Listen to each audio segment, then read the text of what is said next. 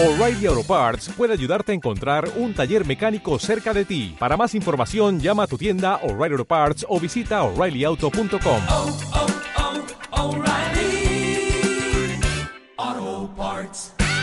Noto que hay bastante preocupación y también desearía saber, porque no estoy olvidando la cuenta, y cuántas sesiones nos quedan. ¿Pero solamente dos? Sí, la que viene el 31 es la siguiente.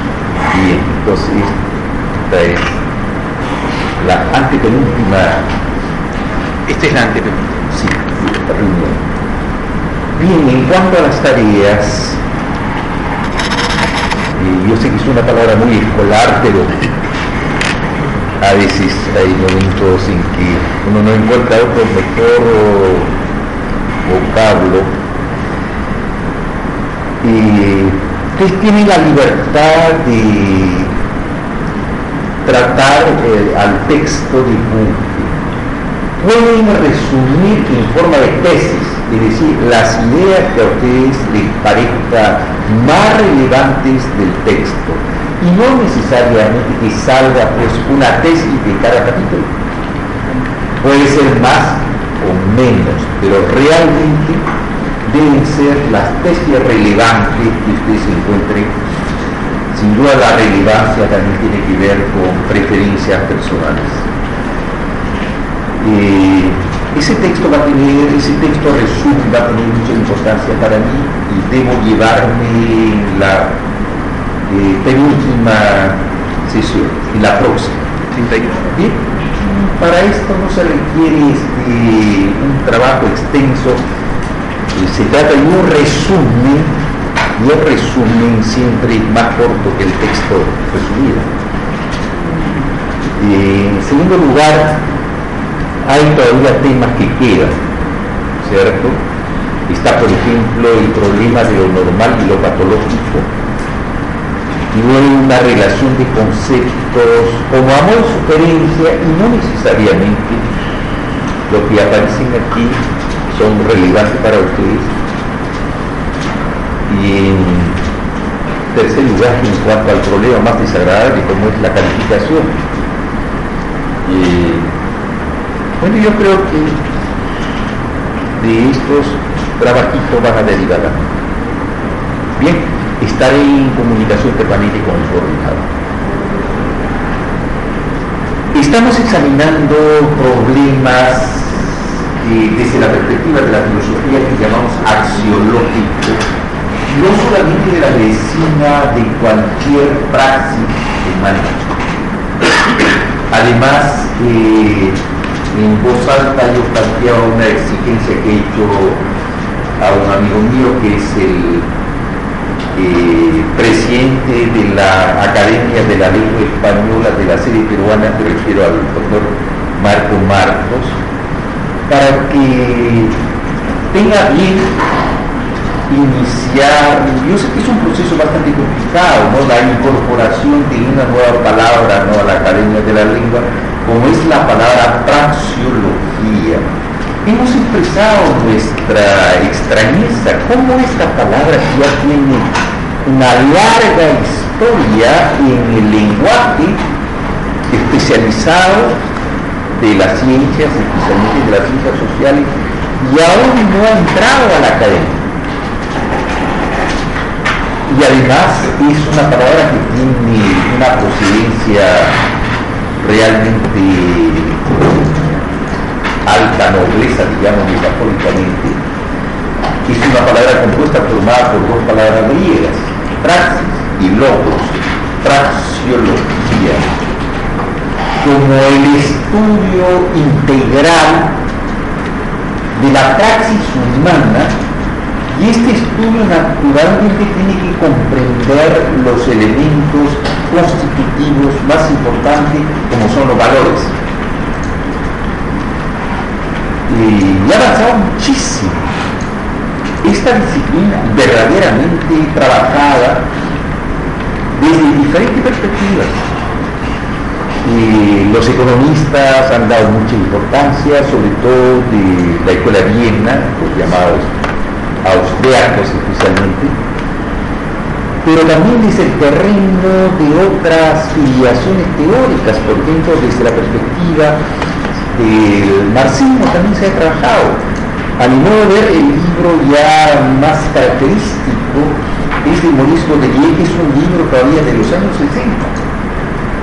En cierto modo, un libro que para mí ha sido gratísimo es racionalidad e irracionalidad en la economía y toda la segunda parte no es sino una reflexión fraseológica. Bien, entonces hablemos de la praxis médica, pero hace tanto que hay aspectos convencionalmente establecidos. En la cultura italiana, incluso especializada, es decir, de científicos y filósofos, la palabra praxis comprende tanto la acción como el pensamiento. No se puede concebir la praxis humana dejándola excluyendo la parte normativa, los elementos valorativos. Pero también es razonable distinguir pensamiento y acción. Cierto que toda acción humana mínimamente consciente tiene elementos tan importantes, a veces cristalizados en una idea, en un concepto, como una suerte de condensación de teorías anteriores aceptemos en forma relativa y con bastante cuidado esta distinción entre acción y pensamiento. Tiene sentido. Es una distinción valiosa. Desde el terreno de la epistemología podemos dar justificación. Porque el pensamiento anterior transformado en acción, transformado en instituciones, sin duda requiere un tratamiento también y como si fuesen ya realizaciones humanas. Bien, pero no quisiera llevarles por el terreno con muchos laberintos en esta línea, sino simplemente estamos tratando de examinar hasta donde lo sea posible sobre los valores. Valores que están presentes sobre todo en la praxis médica me señalaron en la conversación anterior que, por ejemplo, el médico tiene que evitar el, daño, ¿no es cierto? Eh, creo que se llama beneficencia o el bien como el desiderar la parte más importante de un conjunto de acciones humanas. Yo me preguntaba, pero ¿por qué tengo que preferir el bien ¿Qué buenas razones podemos dar en cuanto a nuestra preferencia del bien? Es una interrogación muy difícil de responder. Como decía alguien, a veces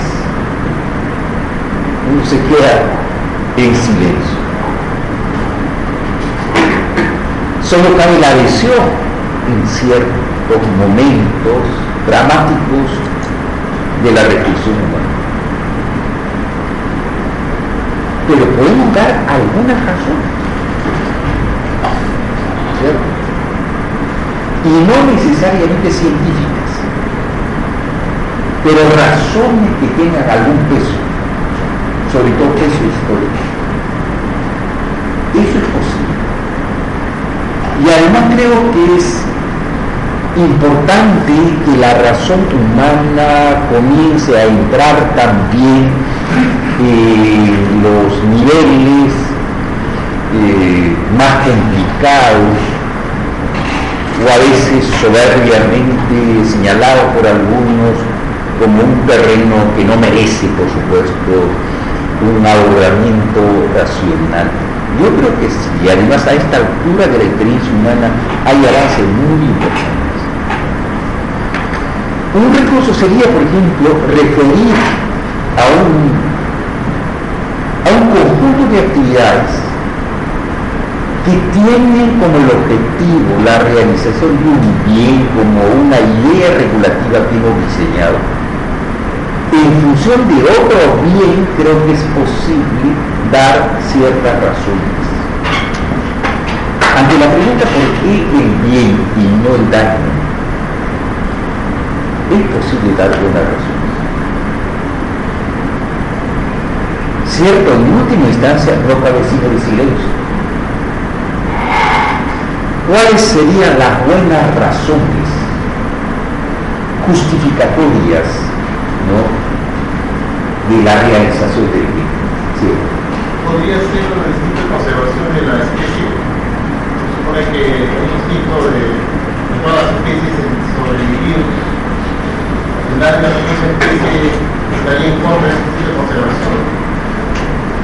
me parece una estupenda observación. Sí está en juego y señalar ya esta fuerte tendencia, podemos llamar instinto, ¿no es cierto?, de conservación.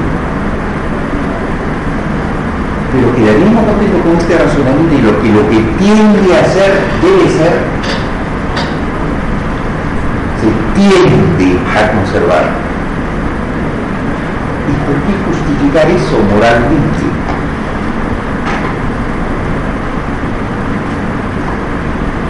¿No será que otros sectores de la, de la vida, porque no somos solamente los, los únicos seres vivos ¿no? en nuestro planeta, si fuésemos que estarían deseando la desaparición de la especie humana por, porque somos depredadores, ¿no es cierto?, de otros seres vivos.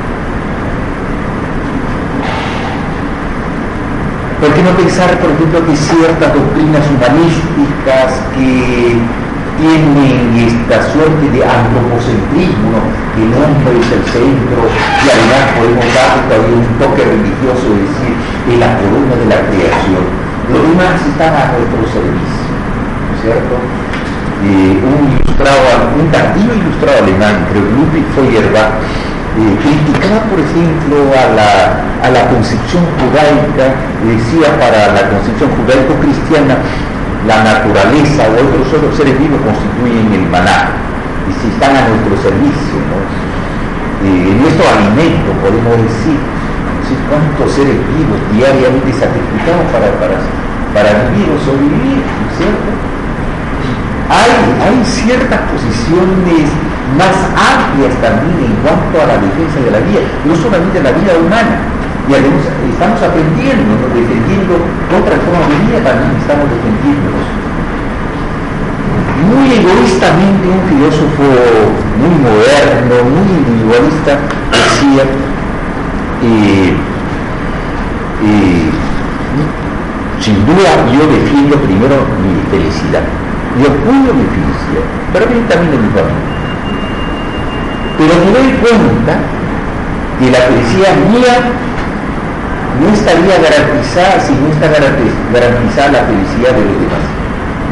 Y por tanto debo ser más, más inteligente, más astuto y por tanto también debo defender ¿no? A otras formas de vida y a que permiten también mi tranquilidad, mi seguridad, o de repente después pueden transformarse también en aliados en la lectura de la vida.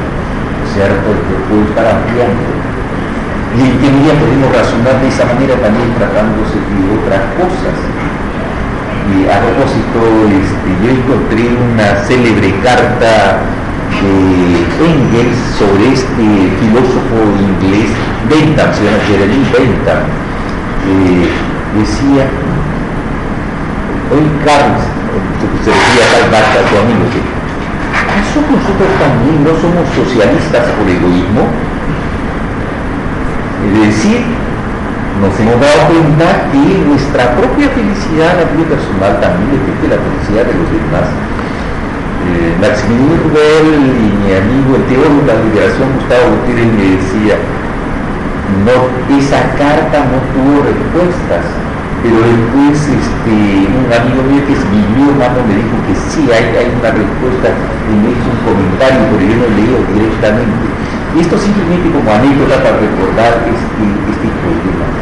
volvamos a esta razón si efectivamente pues, hay una fuerte tendencia, digamos, instintiva de conservación de la vida y en ese camino tenemos también a protegernos, ¿no es cierto?, de muchas cosas y nos peleamos también tratando de tener los medios necesarios ¿no? para la conservación de la vida, sobre todo de los cercanos, no tanto de los extraños. ¿Qué otras razones podríamos dar en defensa o mejor como argumento de justificación de la defensa del bien en la praxis médica? En la otra es justamente la primera clase usted hizo una observación, hablemos del bien, ¿no? La pregunta era, ¿qué es el bien? Porque si lo analizamos estrictamente desde el punto de vista filosófico, el bien es lo contrario al mal. Entonces ahí entramos a una discusión, ¿qué cosa es bueno y qué cosa es malo? ¿Qué cosa es bueno y malo desde mi punto de vista? ¿Qué cosa es bueno y malo desde el punto de vista de otra persona? Por ejemplo, explico un caso muy práctico que se presenta mucho en las emergencias y en las UCI. Tengo un paciente que está muy enfermo, está con hemorragia intracerebral muy mal, nosotros tenemos que darle soporte neurológico, soporte respiratorio, etcétera, etcétera, y viene la familia. Estamos haciendo lo correcto desde el punto de vista técnico. ¿okay? Viene la familia y dice, ¿sabe qué doctor? No quiero que sufra, quiero que lo deje. Pero desde el punto de vista médico, que función es recuperarle la vida y soportarlo hasta que se recupere, contradice a lo que piensa, a lo que piensa el familiar. La pregunta es, ¿yo le estoy haciendo el bien? ¿O es lo que quiere el familiar el bien para su, para su paciente? ¿O estamos equivocándonos los dos? Entonces es una, es una discusión filosófica que ahí está. Pero, entonces yo, yo, diría, yo diría en ese momento, ¿qué cosa es lo útil lo beneficioso para el paciente? Y de esa manera yo digo, si es útil y beneficioso, entonces el bien. Y todo lo contrario debería ser o me equivoco.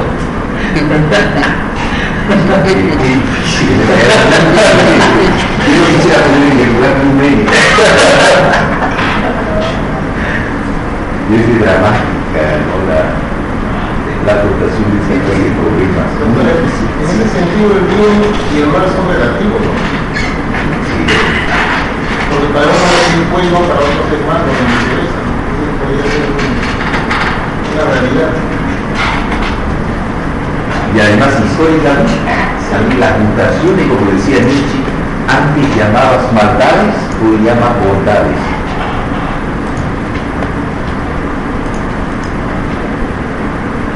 Claro, por ejemplo, para los maometanos, los, los cristianos son infieles. Para los cristianos, los maometanos son infieles. O sea, ambos se creen dueños del bien, o sea, el, Sí, pues hay una recíproca la bondad. exclusión. Claro. Entonces el bien sería un tema solamente del punto de vista. Pero en qué medida la consideración positiva de lo que se llama bien que haga un individuo, pensando por ejemplo en la pequeña historia personal, digamos en la biografía de una persona, realmente eh, le está ensanchando su capacidad eh, creativa, el desarrollo de esa persona, sino más bien se está eliminando.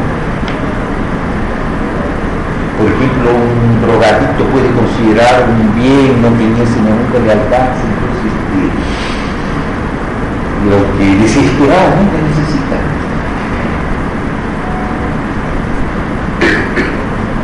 ¿En qué medida la satisfacción inmediata en realidad es vitalina? Viendo, repito, de una manera un poco más, más amplia, más histórica. Y el problema se presenta en forma dramática en el campo histórico-social también.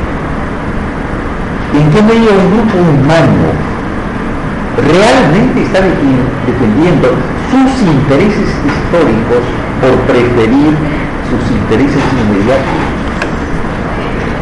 Lo que decía un poeta francés, seguramente el poeta más inteligente, crítico de la política, matemático al mismo tiempo. Qué raro, ¿no? Un poeta matemático. No, pero ha habido. Paul Valéry decía a propósito de la política, la política es el arte de impedir, el arte de impedir a los seres humanos a comprometerse con sus verdaderos intereses, con sus auténticas eh, necesidades históricas. El arte de sin duda muy fácilmente se fabrican ideas, ideologías que tienen base en la propia experiencia cotidiana por de un ser humano. En realidad esa, esa evidencia es su peor imaginación, es su peor maldición.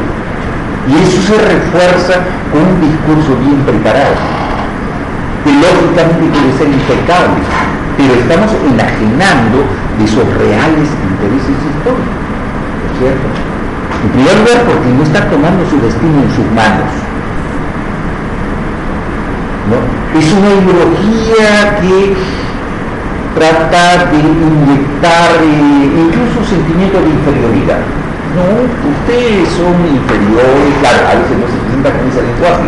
Por ejemplo, no pueden elaborar nuevas teorías, no, no pueden eh, tener la misma capacidad que los intelectuales europeos, norteamericanos o asiáticos.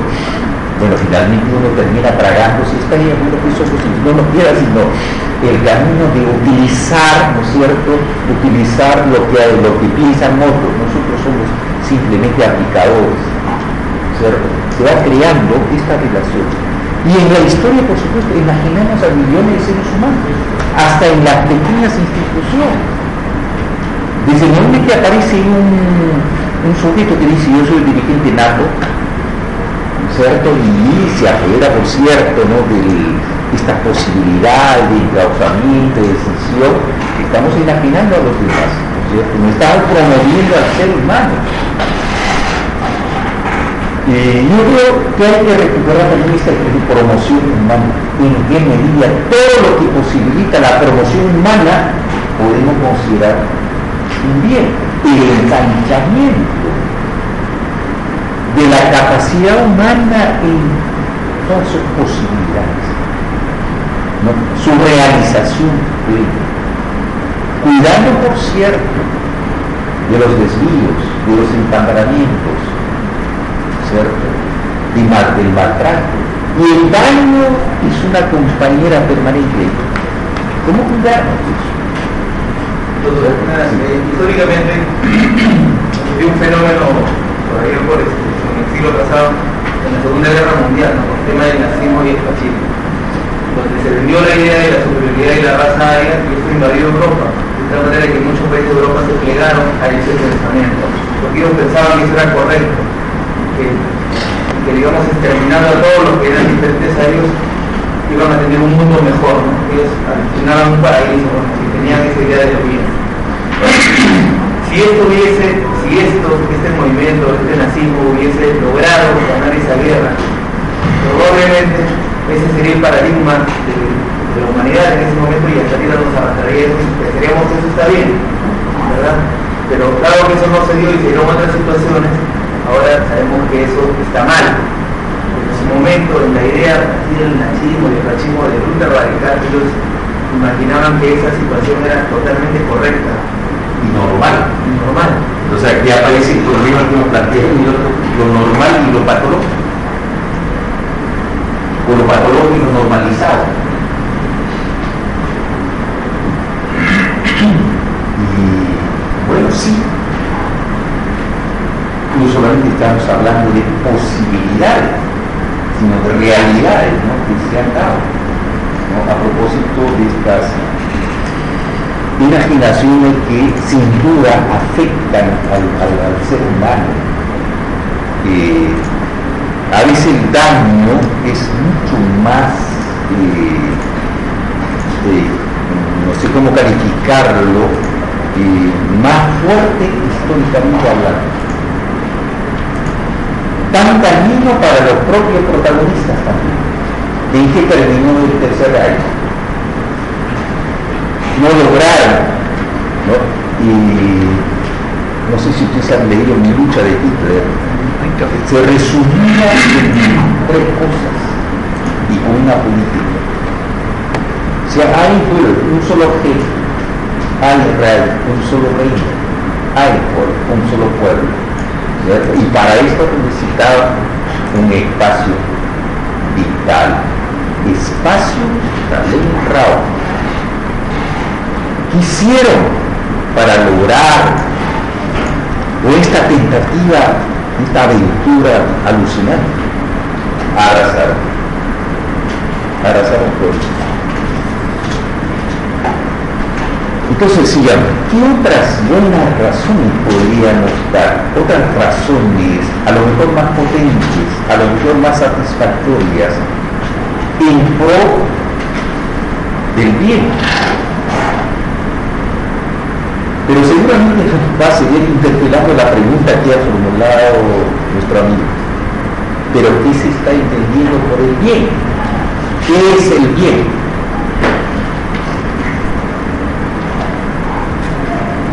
¿Podemos dar alguna definición satisfactoria del bien? Una definición general del bien, porque en la práctica vamos a ver la diversidad de acciones calificadas como buenas.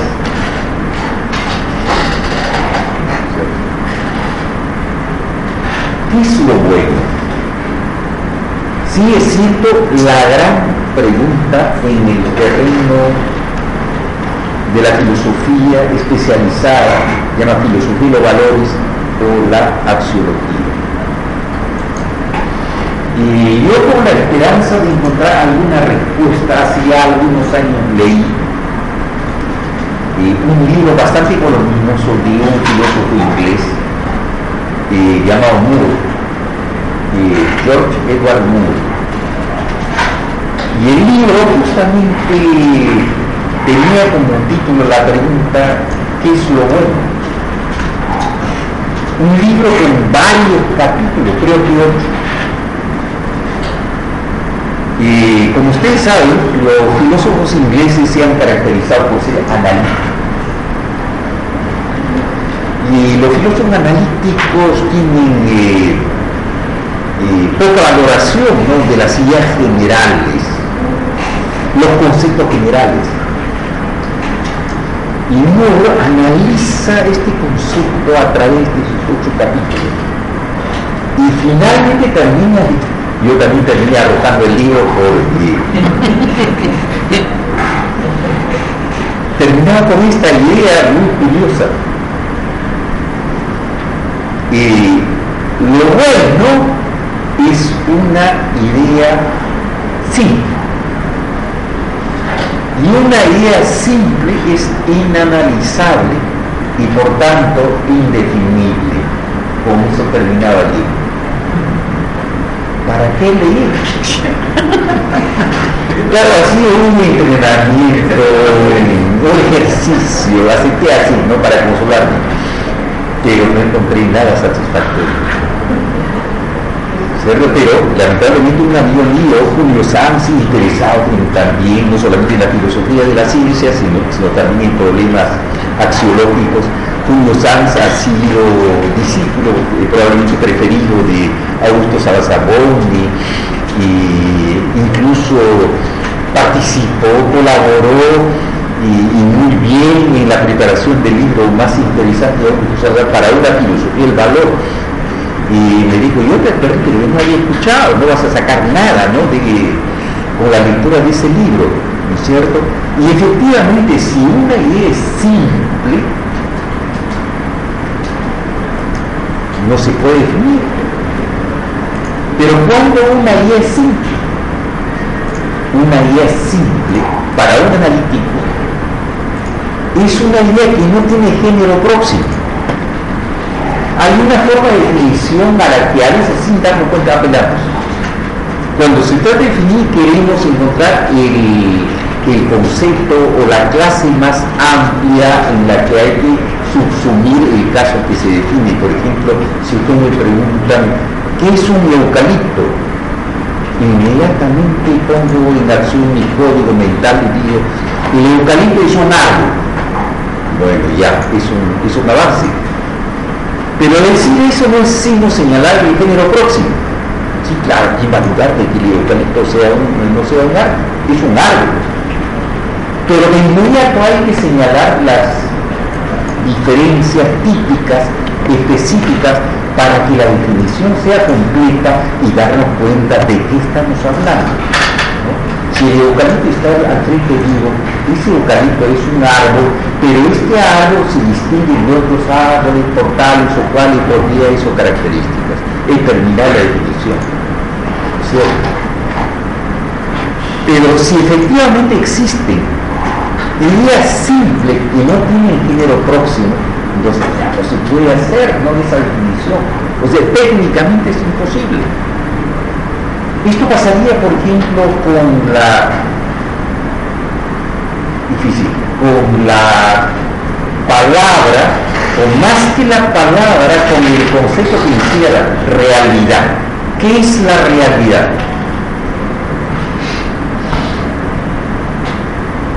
Más o menos podemos tener una intuición, claro, de inmediato digo, la realidad del mundo circundante, la naturaleza, todo lo que está fuera de mí, puedo elaborar un discurso larguísimo, pero no sé cómo se puede definir. Pareciera que no tiene género próximo. Y hasta ahora yo no tengo muy claro, muy clara una salida, por ejemplo, igual a la otra palabra que pareciera también ser simple, la palabra materia. ¿Qué es la materia? En sentido filosófico, como se pregunta Mario Bunke. Mario Bunke se declara materialista. Que le preguntaron, no es la materia. Algo tangible por los sentidos. Podría ser una primera aproximación, ¿no? Lo, que se está diciendo, pero en forma redonda, ¿qué puedo decir sobre la materia?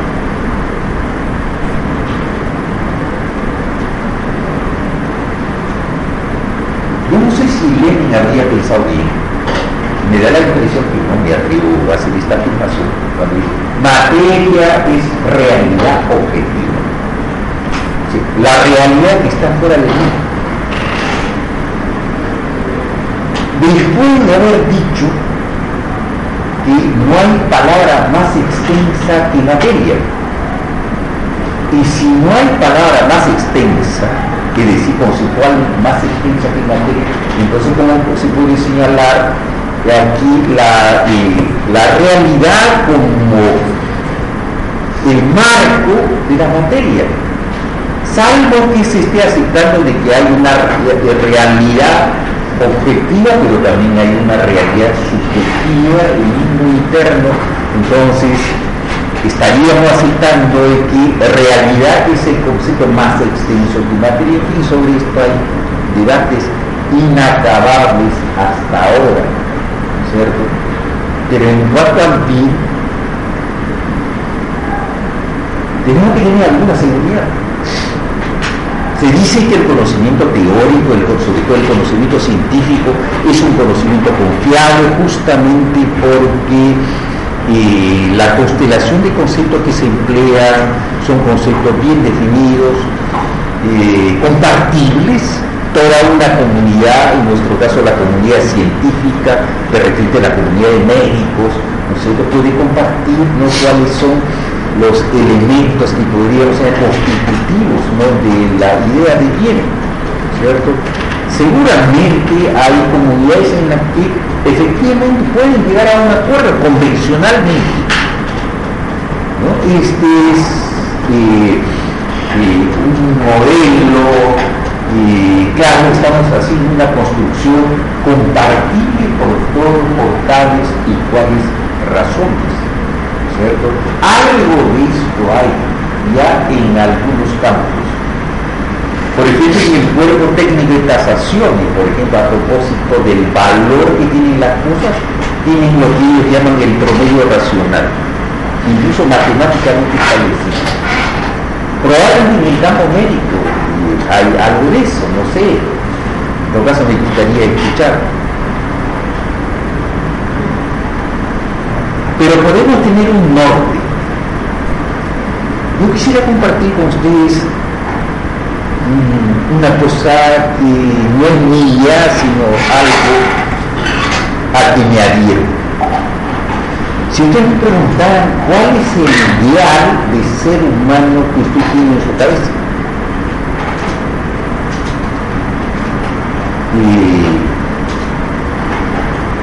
lo un lenguaje un poco, digamos, poco elaborado conceptualizamos el perfil ¿no? de ser humano, ¿cierto? ¿cuál sería? No se trata de decir que aquí tenga un modelo, sino una idea que puede ser, como estoy diciendo ya reiteradamente, que regule mi concepción. Me gustaría que el ser humano llegue a poner en despliegue toda su capacidad. No solamente la capacidad intelectual, sino también su sensibilidad y todos sus sentidos, ¿cierto? Y cómo crear una sociedad que posibilite esta plena realización del ser humano. Este es el ideal humanístico que podemos encontrar en muchos autores. Y no solo el Renacimiento. Vamos a encontrar en algunos ilustrados, franceses y alemanes. Vamos a encontrar en otros humanistas, hasta místicos, ¿cierto? Pareciera que esto está en el sueño mismo de la humanidad. Esto se dio cuenta este viejo tonto de la historia, Karl Marx, y en una carta a un amigo suyo le dice, la humanidad ya tiene sus sueños. Fíjense, habla de sueños. La humanidad ya tiene sus sueños. Es el sueño de plenitud. Es el sueño de ser hombre rico en necesidades. Rico en necesidades no necesidades ilusorias, necesidades que realmente constituyen su virtualidad en todos, en todos los aspectos. Vale decir el hombre completo. Puede ser un, un elemento de importancia eh, como idea regulativa este ideal antropológico que aparece a lo largo de y los sueños de la humanidad. Ernst Bloch, considerado como el doctor de las utopías humanas, Ernst Bloch es un alemán, eh, autor de un hermoso libro, creo que en alemán son cuatro volúmenes, El principio de esperanza. Vale decir de la utopía, en este caso de la utopía humana.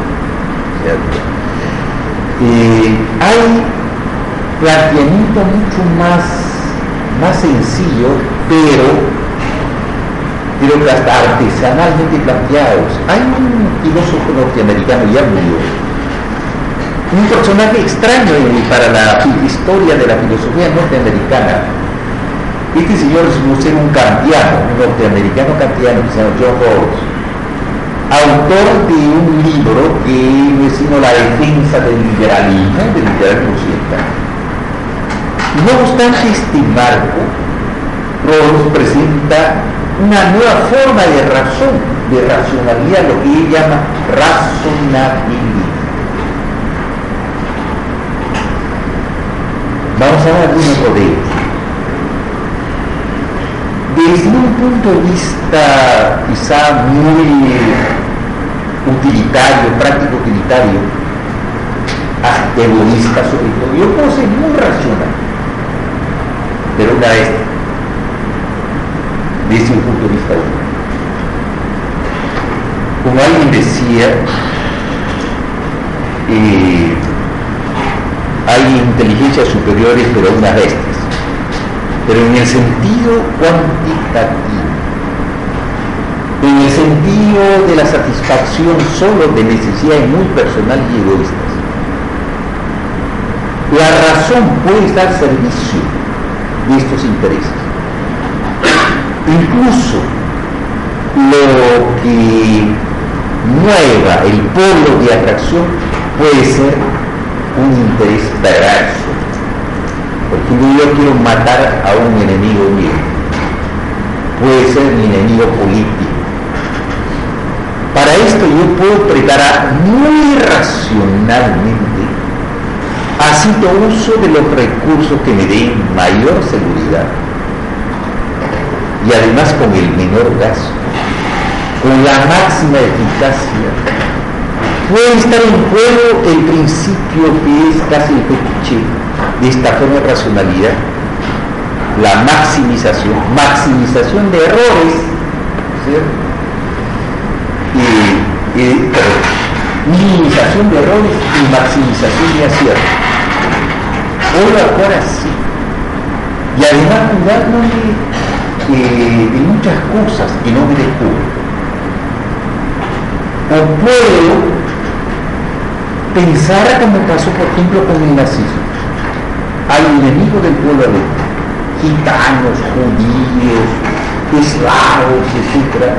Son enemigos, son razas pervertidas, no afectan ¿no? al desarrollo del pueblo alemán, de la raza germana.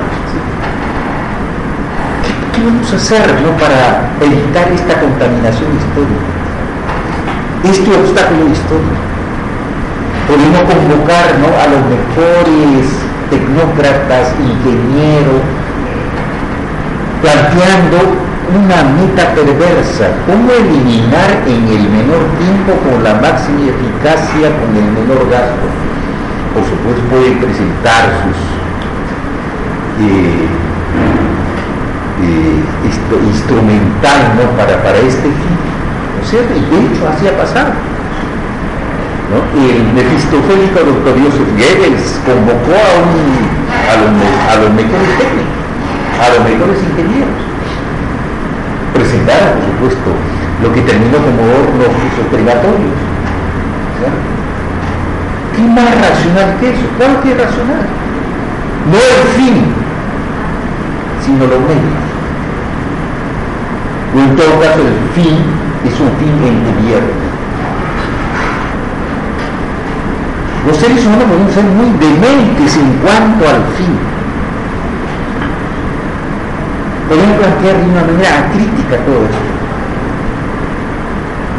A esta altura de la experiencia humana, felizmente tenemos diferentes vías ¿no? de evaluación de estas cuestiones.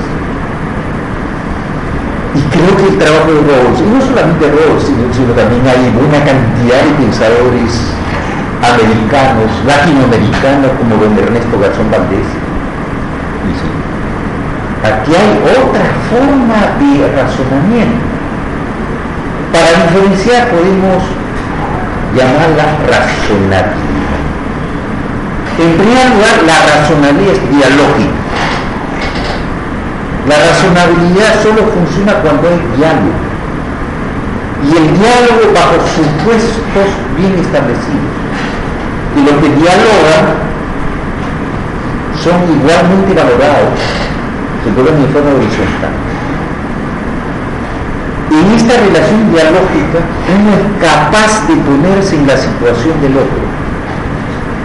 ¿Cierto? Aquí hay un principio que llama el principio de alteridad. Soy capaz de ponerme en la situación del otro. Soy capaz de identificarme con el otro. Soy capaz de reconocer que el otro también tiene razón. Y por tanto podemos llegar a cierta cooperación, evitando el daño recíproco en alguna medida. No somos angelitos no se está planteando el paraíso, Se está planteando algo posible, realizable. ¿cierto? Sin esto requiere una educación especial. Tenemos que acostumbrarnos a un buen diálogo. Tenemos que aprender a manejar los supuestos, los buenos supuestos que estarían en juego. Y podemos llegar de repente pues, a no a un bien óptimo, pero a un nivel que no nos haga daño, que nos beneficie a todos. Y además, en la razonabilidad entra la tolerancia. Pero como decía García Valdés, no la tolerancia boba, sino una tolerancia inteligente. No podemos ser tolerantes de todo, sino hasta un nivel. Entonces, que funcione la crítica y acá aparece como un elemento importantísimo la crítica. Eh, mucho se ha hablado sobre la crítica. Es una palabra que suena bien, ¿no es cierto? Pero raras veces nos hemos puesto a examinar detenidamente cómo es la crítica, cómo funciona la crítica, qué característica tiene la crítica y qué es lo que hay que cuidar para que la crítica sea buena. Es cierto que a través de toda la historia se señala como un fin importante el señalamiento de fallas. La crítica siempre está buscando fallas. Y acá en crítica la razón pura señalaba este elemento, ¿no? Una función dice normal de la crítica es la falla, falla humana. Los seres humanos fallamos constantemente, fallamos en todos los aspectos de la vida. Y la forma de corregirlo justamente tiene la conciencia de las fallas. Y no necesariamente la persona que está cometiendo la falla es consciente de eso. A veces desde fuera te digo, está fallando en esto. ¿Cierto?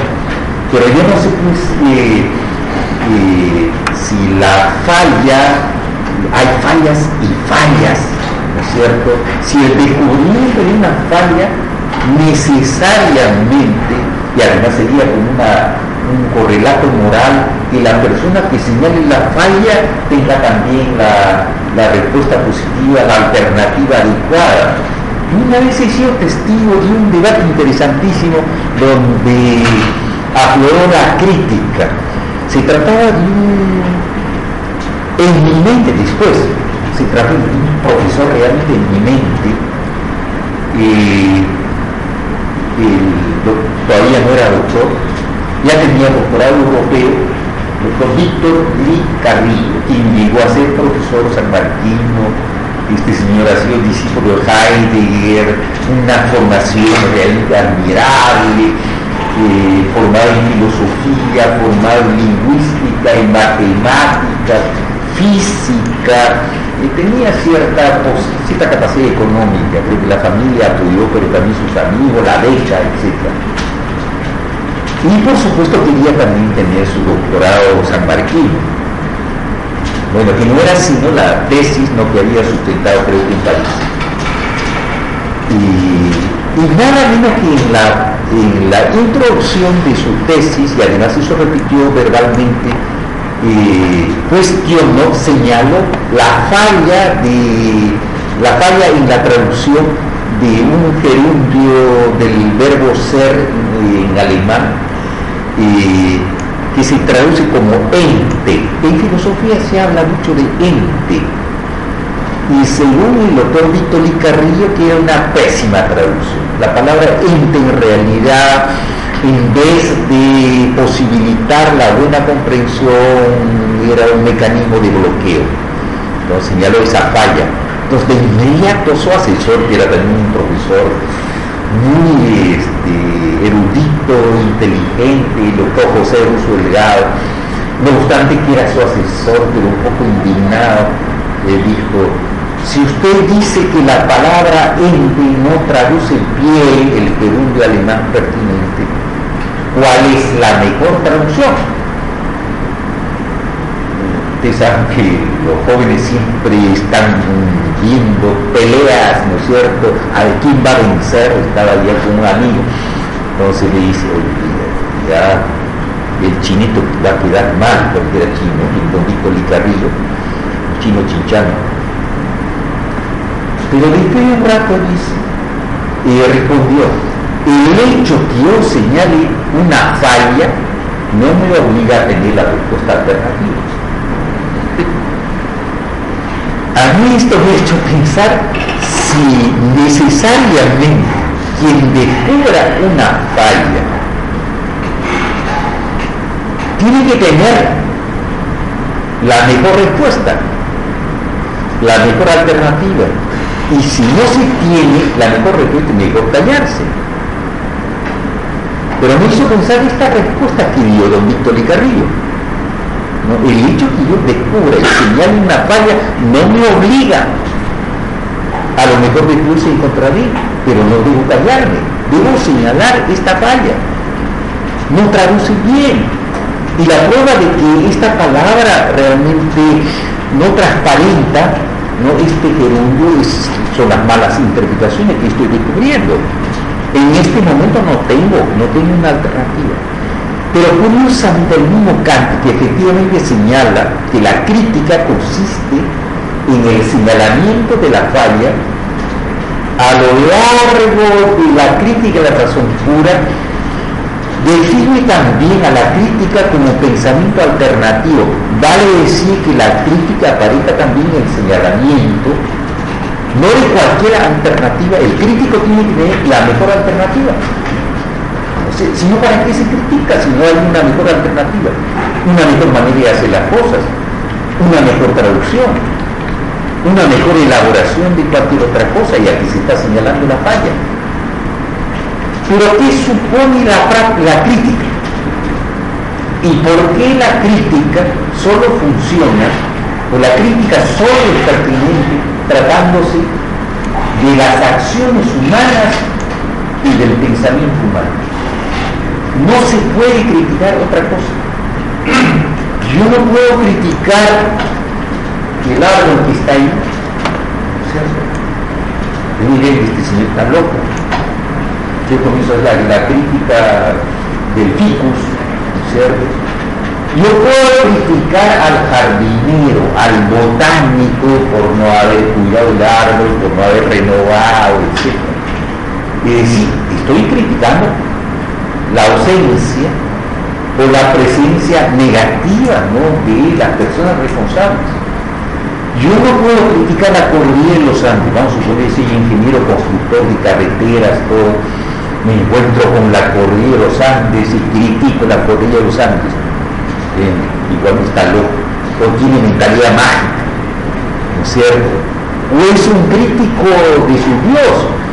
Estoy criticando a Dios por haber dicho así, ¿no? Y la orografía peruana, ¿cierto? Pero aún así no. Entonces la crítica solo procede tratándose de acciones humanas y del pensamiento humano. Justamente porque la crítica supone otras alternativas. Es posible hacer de otra manera es posible pensar de otra manera. Yo puedo criticar a Aristóteles por haber pensado que hay seres humanos superiores y seres humanos inferiores. Hay esclavo por naturaleza y hay libre por naturaleza. Pero puedo criticar esta filosofía, esta ideología de Aristóteles pensando que ya en el ambiente cultural griego ya había elementos para pensar de otra manera. Puedo decir que aquí Aristóteles se refugió o conscientemente elaboró para justificar la esclavitud, pues había otro pensador que ya criticaba esa relación de esclavitud, ¿cierto? Podemos criticar a un médico ¿cierto? Que teniendo existiendo en el ambiente los medios que posibilitarían ¿no? el tratamiento adecuado, no lo hay. Estoy pensando en una mejor alternativa, siempre estoy pensando en una mejor alternativa. Entonces, este es un elemento importantísimo en la crítica. En finalmente podemos decir que la crítica solo procede o criticarnos tratándose de seres humanos que no están completamente determinados. ¿Cómo puedo criticar yo a un grupo humano a quien puedo considerar que, que son totalmente limitados, imbéciles, o como Aristóteles, bueno, pues son inferiores, yo no puedo criticar, porque no es exigible otra forma de comportamiento. Yo no puedo criticar a un niño con determinadas, por supuesto, características y decir ¿no? que esto está mal, porque yo no puedo exigir otra forma de comportamiento, una mejor forma de comportamiento. Claro, cuando llega el momento ¿no? de uso de razón, como se suele decir, por supuesto es exigible otra forma de comportamiento. Entonces aquí hay un gran supuesto la crítica tiene como piso ontológico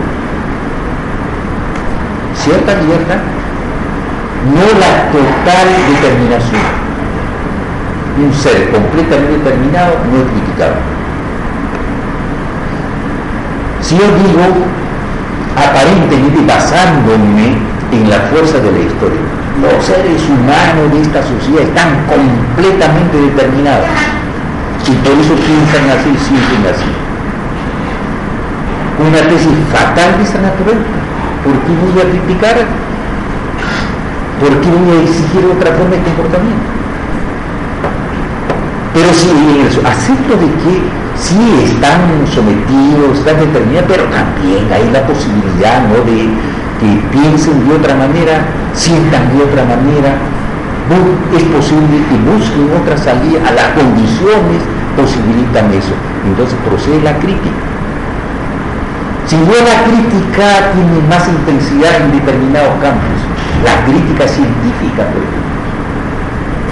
La crítica científica puede funcionar en diferentes niveles. En el mismo proceso de investigación o en el mismo momento de la determinación del objeto de investigación. ¿Por qué este objeto y no otro? ¿Por qué tengo que preferir este tema o esta parcela o aspecto de la realidad para mi investigación y no otro? Alguna nada si no estoy totalmente determinado. O lamentablemente solo es posible financiar ¿no? estas investigaciones eh, están ya desde centros de poder están señalados, pero puedes hacer pues una investigación más modesta, eh, pero una propuesta alternativa. Y de hecho hay en la historia investigaciones importantísimas, eh, verdaderamente esclarecedoras y no con tantos recursos financieros, salvo pues que eh, uno piense que no se puede, absolutamente no se puede investigar nada si no hay recursos ¿no? de cierta magnitud. ¿cierto? En fin, entonces para la, crítica esto. Pero la crítica ya tratándose del cuerpo mismo, no del, perdón, pero aquí conviene señalar muchas cosas. Y sin duda puede haber también eh, muchas eh, fuerzas enajenantes a propósito de la selección de objetos de investigación.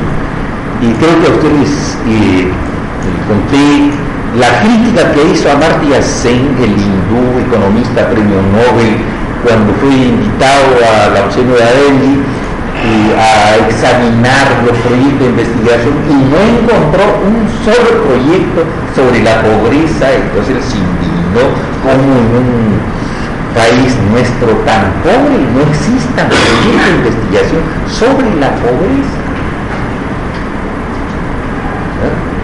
Entonces hay también estos desvíos, eh, estos llamar, desencaminamientos en la elección de objetos de investigación.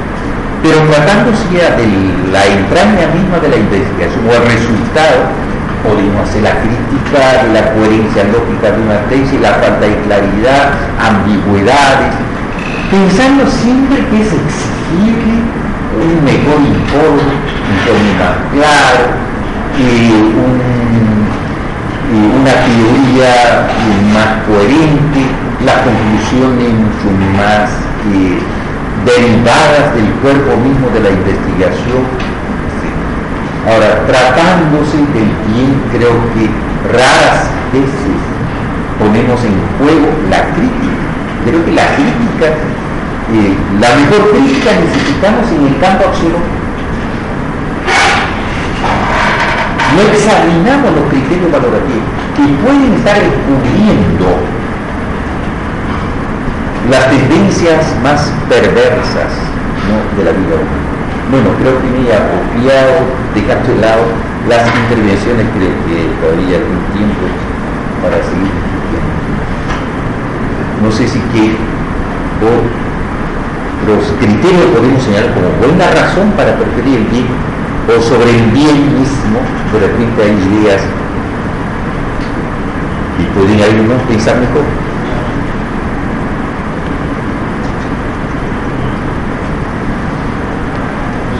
En medicina se dice de que en salud pública se siguen los principios más este, utilitaristas. Entonces eso podría explicar un poco, porque, por ejemplo, hay este problema, ¿no? A la hora de decidir el uso de recursos, ¿sí? Que en la salud pública uno siempre prefiere a la mayoría. Por ejemplo, está muy justificado utilizar recursos en procedimientos que salvan la salud de muchas personas o la vida de muchas personas. Aun cuando eh, signifique desproteger a unas cosas. Es el clásico ejemplo de la decisión que uno invierte en vacunas y deja de invertir, por ejemplo, en procedimientos para poco, porque la vacuna de bajo costo y permite salvar muchas vidas. Ese es un criterio eh, que se justifica en un principio del beneficio de la mayoría. Luego de ahí se deduce que el principio que orienta la medicina es el principio eh, utilitarista de la utilidad de lo que sirve a los más, sean perjudicados algunos o menos protegidos algunos. Ese es un principio, esa es una, una forma de decir lo que es bueno en medicina es aquello que sirve a, a, la mayoría. ¿Tiene aceptación general o hay, ha habido reacciones críticas, alternativas, razonables frente a este principio? Yo no sé cómo se puede justificar el bien de la minoría, pues, porque es algo tal vez desde un sentido absolutamente apelando a criterios de derechos humanos, tal vez, ¿no? Pero en general en la medicina se procede así. Por ejemplo, cuando uno tiene que disponer, o se disponía la cuarentena, el aislamiento de un grupo para proteger a la mayoría, está aplicando un principio de esta naturaleza. Lo bueno es aquello que satisface o brinda protección a la mayoría, aunque una minoría se perjudique. La medicina un poco razona así.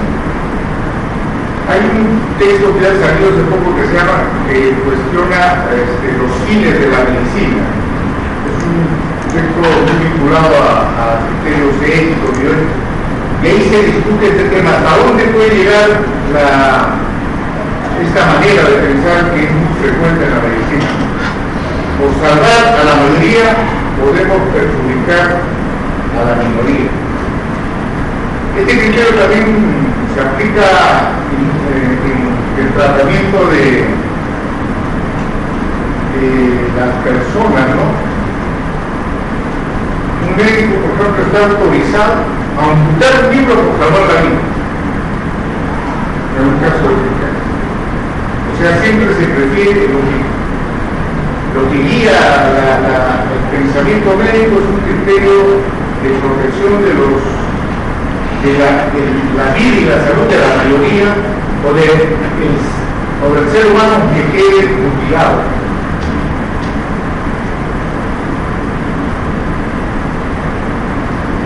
O sea, yo lo- Pregunto, como la de discusión, ¿no? repente es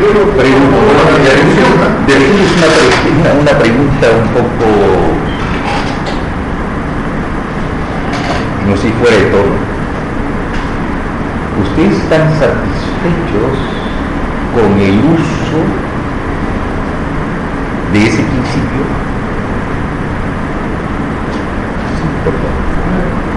Para complementar la idea, creo que la- el trasfondo es un tema económico. Recursos son limitados, Ajá. por lo tanto aplícalo de esa manera. Si no tuviéramos esa limitación, no tendríamos esa iniciativa. Pero las circunstancias nos obligan a actuar de esa manera. Sí, creo que es una buena razón. Sí. Eh, doctor, hay dos escuelas que siempre se han eh, contrapuesto, es la escuela utilitarista, que es la búsqueda de, la felicidad para un mayor número, y la escuela deontológica, que es eh, más racional y la, el cumplimiento del deber. Estas dos escuelas siempre se han contrapuesto porque, pongamos, cuando se hicieron los estudios de las células madres, ¿no? Y el uso de embriones. Entonces ellos consideraron que era un bien para la humanidad tener células madres para poder reponer una serie de tejidos que estaban en malas condiciones. Y entonces se comenzó a, a guardar estos embriones. Pasaron el tiempo en España, se comenzó a hacer la crítica y ahora, ¿qué hacemos con esta cantidad de embriones? Se comenzó a cuestionar que si bien por ese deber de hacer el bien, ¿no? de poder poner células madres para cu- cumplir con ese objetivo de tener tejidos en mejores condiciones, ¿no? se olvidó de, de hacer el bien para estos embriones. Entonces estas dos escuelas siempre se han contrapuesto. Eh, cuando el doctor dice con respecto al deber, yo creo que hay diferentes principios que nos ayudan a los médicos a tomar la mejor decisión. Cuando dice la compra de vacunas y la obligación de vacunar a la mayor cantidad de personas porque de repente apareció una epidemia, ¿no? bajo el principio de justicia, los médicos tenemos que vacu- vacunar a la mayoría de personas ¿no? que están expuestas frente a esa epidemia. Entonces nos ayuda el principio de justicia para determinar esta vacunación. Pero cuando pongamos, usamos tecnología, nueva tecnología, ¿no? lo que estamos buscando es bajo el principio de benefic- beneficencia y también de justicia, tener nueva tecnología para aplicar a las enfermedades organizadas. Entonces, nosotros como médicos tenemos diferentes principios, diferentes, formas ansiológicas de ver la situación de nuestro trabajo. Yo, yo ahora vamos, cuando usted racionalmente dice, si yo tengo una persona que me ha hecho un daño, yo voy y la puedo matar, muy racionalmente. Pero los médicos no estamos, de, o sea, nuestro pensamiento, por lo menos mi pensamiento no va a hacer el daño. No, no porque le tengo cólera a una persona, le voy a hacer daño, porque estaría en contra de un principio muy importante para los médicos de no, de no hacer, o sea, la no. ¿no? Entonces, este, yo creo que hay principios que nos rigen a los médicos, ¿no? que dejan de ser muy racionales en algunos aspectos. Eso decía, la, la escuela de es quizás muy racional, pero no ha visto quizás los aspectos teleológicos o las consecuencias, las escuela deontológica no vio las consecuencias. Y por eso es que cuando se crearon estos embriones no se veían bajo el deber, sí, es bueno tener las obras malas, pero no vieron las consecuencias y después, ¿qué voy a hacer con estos servidores que he creado para un fin muy bueno? Porque el fin era bueno, ¿no? pero después no se supo las consecuencias, se determinaron las consecuencias de esta, de esta acción médica. Yo creo que hay, yo creo que, hay que diferenciar las escuelas, cómo así determinaron el objetivo y qué principios nos rigen y estos principios no más de la ética, que no solamente ve los aspectos anteriores al hecho, sino que nos lleva también a ver los aspectos posteriores. Muy bien. Seguramente hay otras apreciaciones. No se queden callados.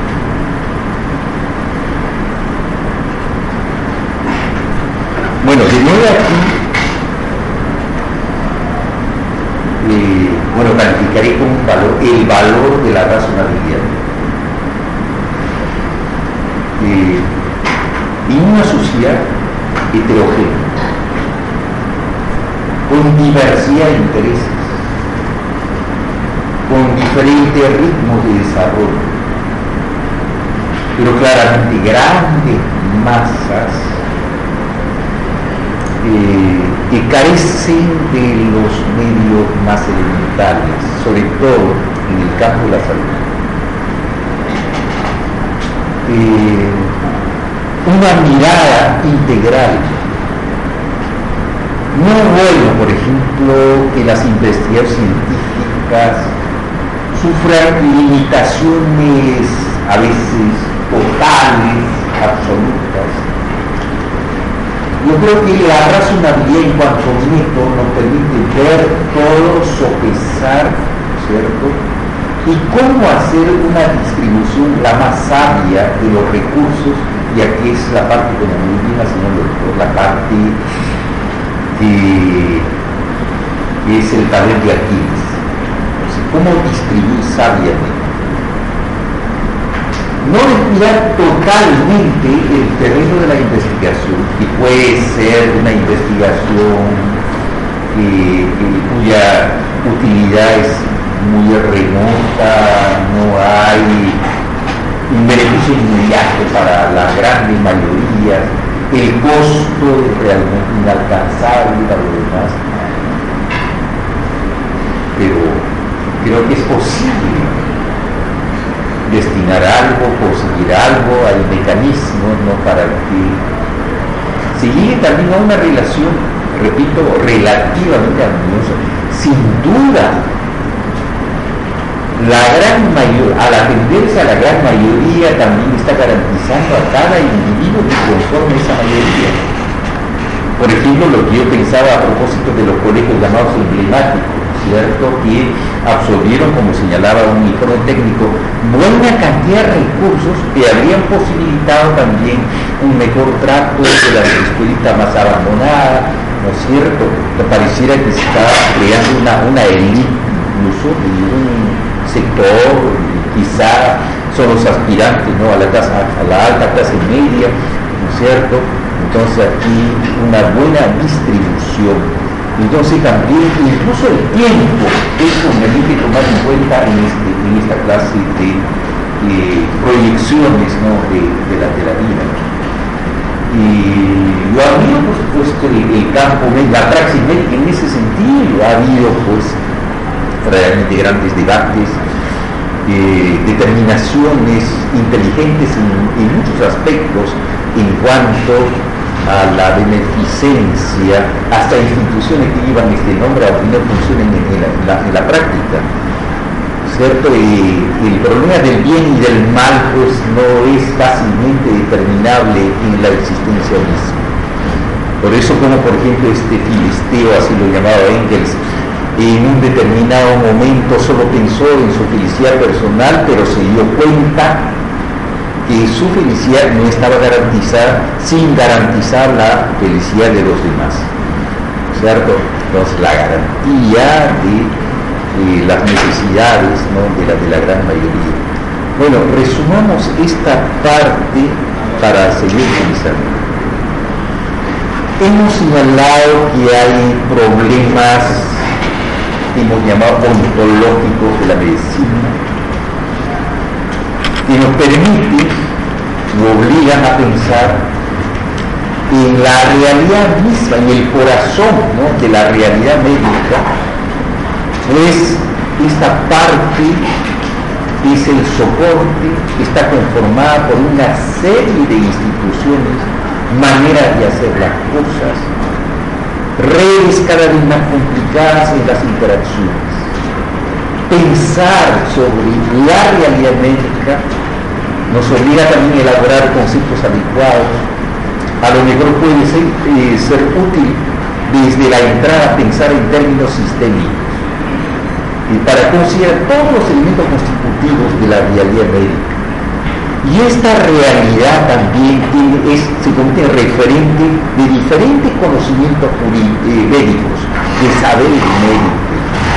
Sin duda, la medicina se nutre de diversas clases de conocimientos, desde conocimientos científicos que podemos calificarlo como conocimientos básicos, qué sé yo, la biología, la fisiología, la anatomía, la bioquímica, la patología, y ustedes conocen mucho mejor que hay pues disciplinas básicas que constituyen el piso, la base también para un despliegue de conocimientos tecnocientíficos.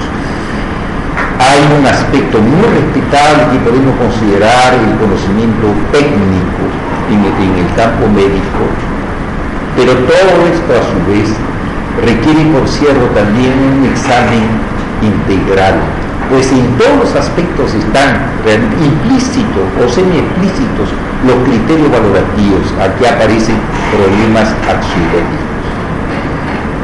O en todo caso, como una suerte de generalización más fuerte, podemos decir que la praxis humana tiene como elemento constitutivo valores, que podemos utilizar otras palabras como intereses, fines, etc.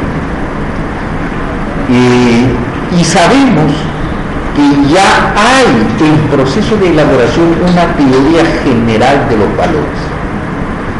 Es cierto que ciertos valores han sido objeto de estudio, de reflexión filosófica desde la cultura griega, por ejemplo, la justicia, el bien, pero recién desde la complejización más fuerte de la sociedad humana, y claramente aparece ya con la modernidad, también aparecen más valores de todo tipo, ya no solamente los valores utilitarios, sino también valores morales, valores estéticos, o valores tan especializados que están también como supuesto, por ejemplo, en la actividad científica.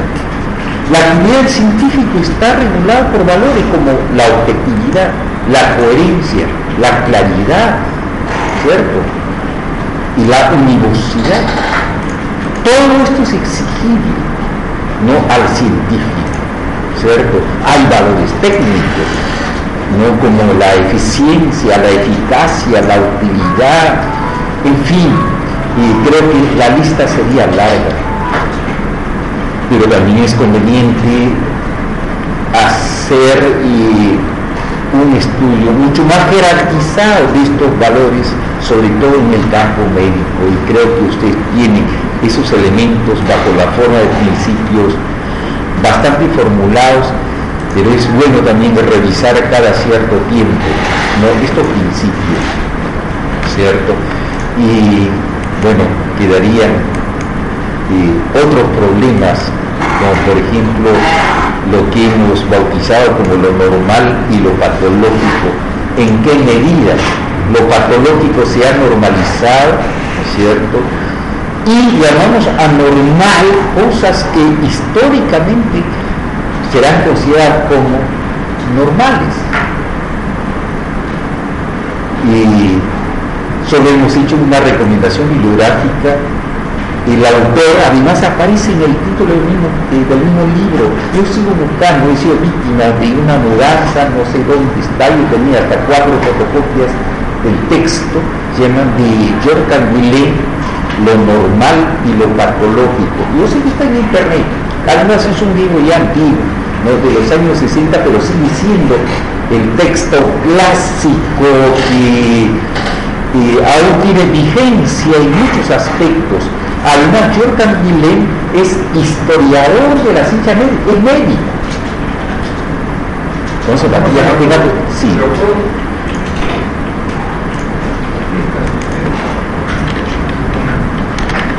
Georg es Guillén.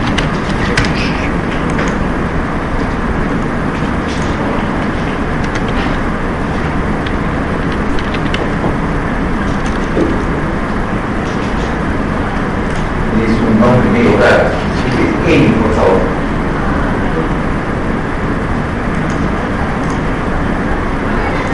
Eh, George Carrillet. Eli H-E-E. Busque en internet, por favor. El libro está. El título es Lo normal y lo patológico. El texto original es francés, eh, considerado como el padre de la epistemología científica francesa. Eh, lamentablemente en los estudios epistemológicos, en nuestra cultura, en el Perú en San Marcos, ha pesado mucho la influencia anglosajona, no tanto la francesa. Creo que es tiempo también que se reivindique también la epistemología francesa encabezado por un médico brillante como Camillet.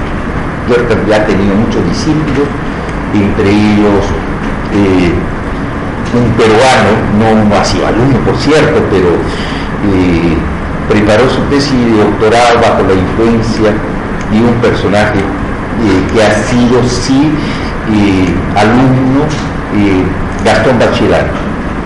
Gastón Bachelard, muy conocido en San Marcos uno de los trabajos más interesantes tradujo, encargado por el propio Bachelard, tradujo a Augusto Salzabón, sobre el nuevo espíritu científico. Eh, es probablemente el estudioso, documentado, erudito de la historia de la ciencia, pero quien terminó este trabajo fue su discípulo, Gastón Bachelard. Entonces vale la pena que se tenga este libro en la, en la biblioteca. Eh, muchas veces hemos sacado masivamente fotocopias, incluso bajo el, encargo de que no sé si usted tiene un centro de documentación, un posgrado, debería haber un lugar donde se guarden los, documentos, los libros, la, foto, la buena fotocopia. Eh, sé que está en la Biblioteca Central de San Marcos, si alguien eh, tiene la posibilidad de sacar, qué bueno sería que se saque una buena fotocopia, se puede hacer impastar varios ejemplares y que se tenga en la biblioteca. Bueno, yo terminaría esto con esta recomendación, pero hay cinco minutos aprovechables para escuchar algunas preguntas, demandas, interpelaciones, en fin, lo que se desee.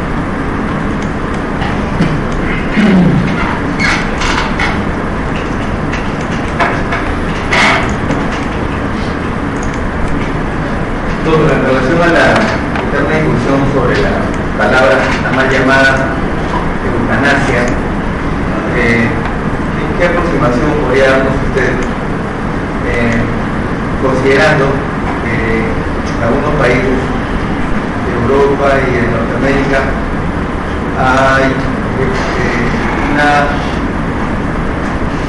documento firmado por los pacientes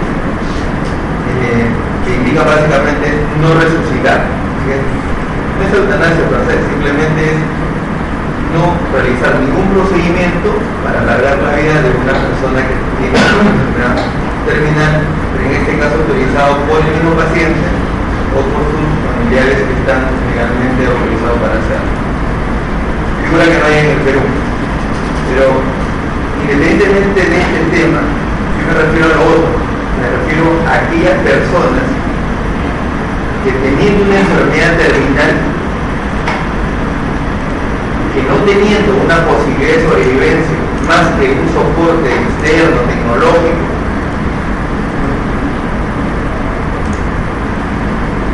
¿cómo se valoraría el hecho de que a estas personas que no tienen mayor probabilidad de supervivencia se les siga manteniendo y soportando con, con una situación artificial durante mucho tiempo?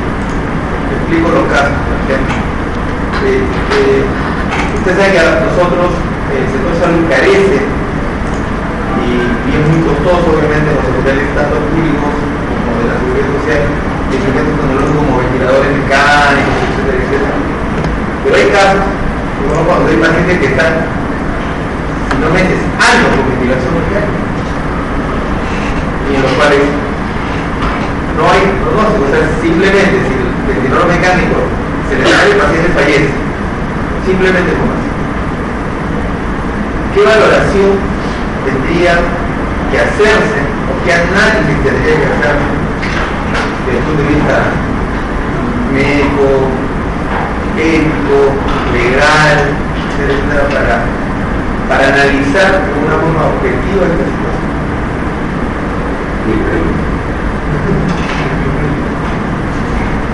Comenzaré contándoles, no sé si es anécdota, hacía mucho tiempo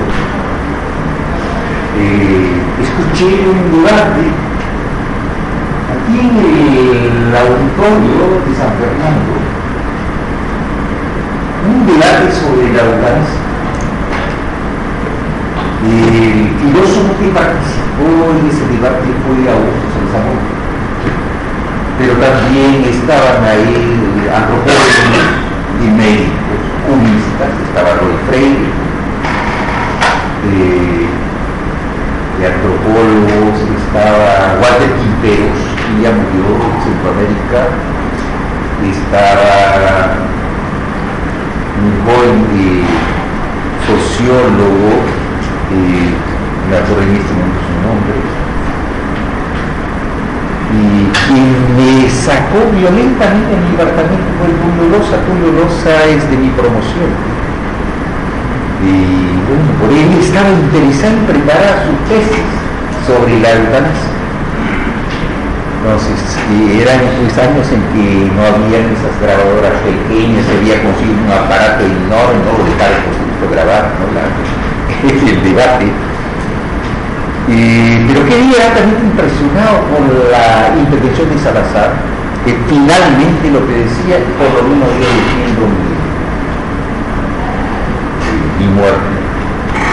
Era partidario de la eutanasia. Escuché buenas razones para defender la eutanasia y además, como ustedes saben, esta palabra significa buena muerte. Comenzaré por un caso personal y digo a los que son médicos. Hay momentos en que uno pierde la conciencia y por supuesto uno no está en condiciones de autorizar nada. Y los familiares siempre con la esperanza de la restitución en algún momento. Yo también gritaré, ¿no? Mi, exigencia ¿no? de la, de la eutanasia. Es porque hay la eutanasia. Tiene un derecho, ¿no? Derecho a morir bien. Eh, yo soy primero en entender también las preocupaciones, las influencias religiosas, pero está bien que quien tenga esa posición religiosa también este, tenga su propuesta fatal de mantenerse ¿no? en ese estado realmente muy triste. Pero que tiene, es un derecho, a mi modo de un derecho, ¿no? Y no estoy hablando de la muerte y otros, sino por lo menos, ¿no? Y personal. Y creo que la parte legal es la es la más eh, digamos coactiva, ¿no es cierto? Y solo hecho de alguna tentativa ya es castigar. es un avance ¿no? de que se acepte ya. en algún grado, ¿no? Este derecho a la buena muerte. Y no creo que esto debe tomarse como algo generalizado, ¿no? que el médico diga, pues este, este es un caso terminal y por tanto nos está causando problemas económicos o ya no hay espacio para otros, otros pacientes pero si hay ya cada vez más ¿no? la cantidad de seres humanos ¿no? que manifiestan por escrito, por supuesto, cuando están bien, cuando razonan aún, ¿no? Su buena muerte a buena. Y no sé, yo sé que ustedes tienen pues esta espada, ¿no? digamos que como se suele decir, ¿no? si hay pues eh, incluso tratándose de personas, por ejemplo, que hayan declarado en forma explícita ¿no? su voluntad ¿no? de dejar ¿no? de respirar. No sé, salvo mejor parecer, como suelen decir los que quieren evadir.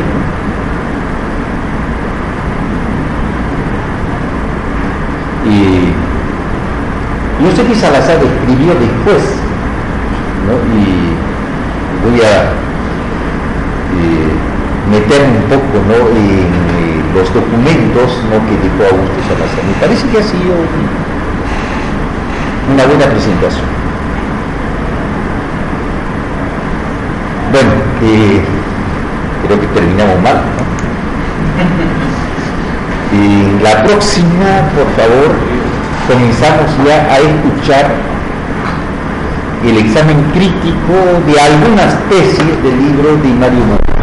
Por supuesto vamos a matizar todavía con el examen de algunos problemas que aparecen en los puntos finales ¿no? del, del sílabo. Entonces para la evaluación nos ponemos de acuerdo ¿no? con el coordinador. Yo soy enemigo de la evaluación. Yo no sé quién inventó la eva- evaluación. Algún otro seguramente. Eh,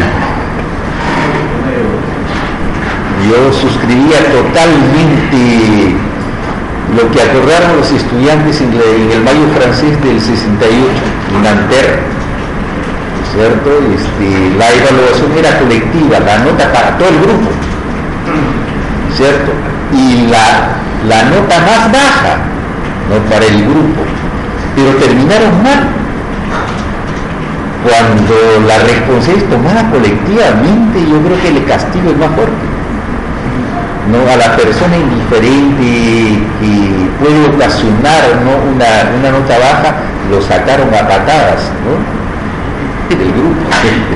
no creo que ocurra eso. Bueno, no se preocupen en cuanto a las... Preocupense sobre estas cosas, ¿cierto? Examinar críticamente. ¿Ya? Les agradezco.